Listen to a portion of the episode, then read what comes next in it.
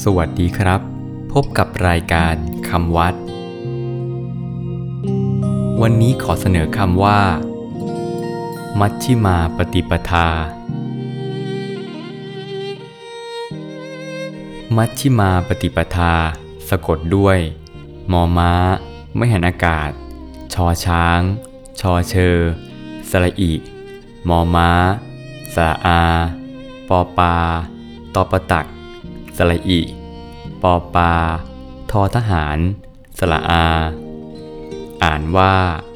มัชฌิมาปฏิปทามัชฌิมาปฏิปทาแปลว่าข้อปฏิบัติอันเป็นกลางทางสายกลางมัชฌิมาปฏิปทาหมายถึงข้อปฏิบัติที่เป็นกลางไม่หย่อนเกินไปไม่ตึงเกินไปคือไม่หมกมุ่นอยู่แต่ในกามและไม่ทำตัวให้ลำบากเป็นเหตุให้บรรลุถึงจุดหมายปลายทางคือมรรคผลนิพพานได้มัชฌิมาปฏิปทาในทางปฏิบัติคือมรรคมีองค์8มีสัมมาทิฏฐิเป็นต้นมัชฌิมาปฏิปทาถูกนำมาใช้ในคำทั่วไปสั้นๆเรียกว่ามัชฌิมาเช่นกล่าวว่า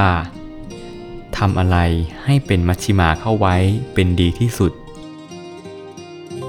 คำวัดสำหรับวันนี้สวัสดีครับ